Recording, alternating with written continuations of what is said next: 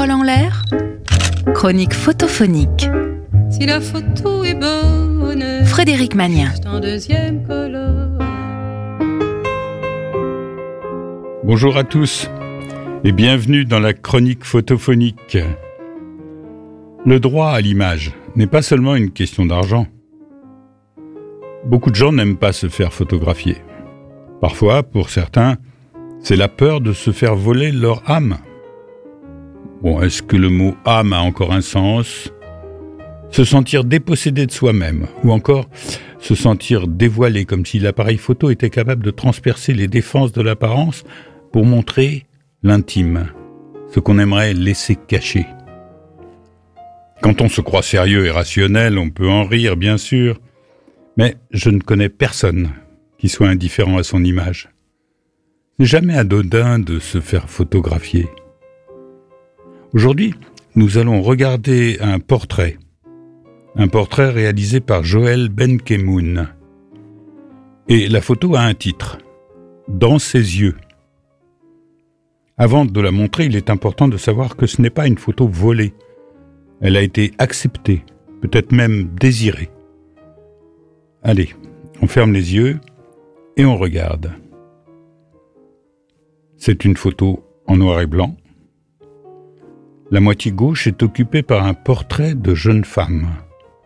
L'autre moitié est un arrière-plan très pâle, flou, dans lequel on distingue une silhouette, peut-être un homme qui nous tourne le dos, et au fond des bâtiments très indistincts.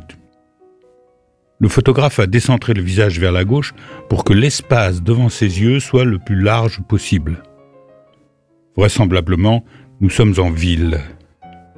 La jeune femme regarde vers la droite. Elle porte un niqab noir, très noir, qui occupe donc toute la moitié de l'image, laissant voir ses yeux et son front. Dans les plis du voile apparaît un pendentif d'oreilles. Le peu qu'on voit nous laisse penser qu'elle est très belle. Des traits bien dessinés, une peau parfaite, un front haut, un maquillage simple et soigné, des yeux noirs d'encre et lumineux. Avec le regard, c'est tout le visage qui semble sortir du foulard. Sous les sourcils bien marqués, de longs cils, sans doute rehaussés de mascara. Les yeux sont limpides, grands ouverts et regardent très loin. Pas dans le vide, très loin. Ils regardent un ailleurs qui ne nous est pas accessible. Cela contraste violemment avec l'arrière-plan, comment dire, approximatif, incertain, euh, délavé.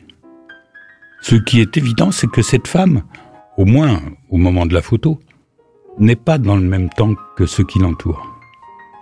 Pourtant, on ne la sent pas perdue. Elle emporte dans son regard les regards de milliers d'autres femmes. On pense à la jeune fille à la perle de Joanne Vermeer, qui même si elle regarde vers nous, semble par moments ne pas nous voir. Le cerveau hésite. Elle nous regarde Non Si Elle nous voit Non Oui Cette jeune femme nous joue le même tour. Son regard vient de très loin, passe devant l'objectif et s'éloigne. Et les petits reflets d'or de ses yeux gardent leur secret. J'ai appris par le photographe que l'homme flou, au second plan, est son mari. Il ne s'est pas os- opposé à la photo, il aurait pu. Il l'a accepté.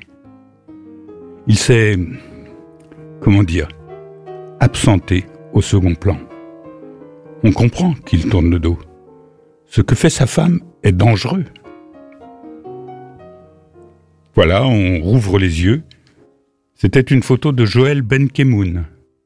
Je vous rappelle que vous pouvez la voir sur le podcast de l'émission. Bonne semaine et à mercredi prochain sur Sun. Réécoutez cette chronique sur le site et l'appli de Sun.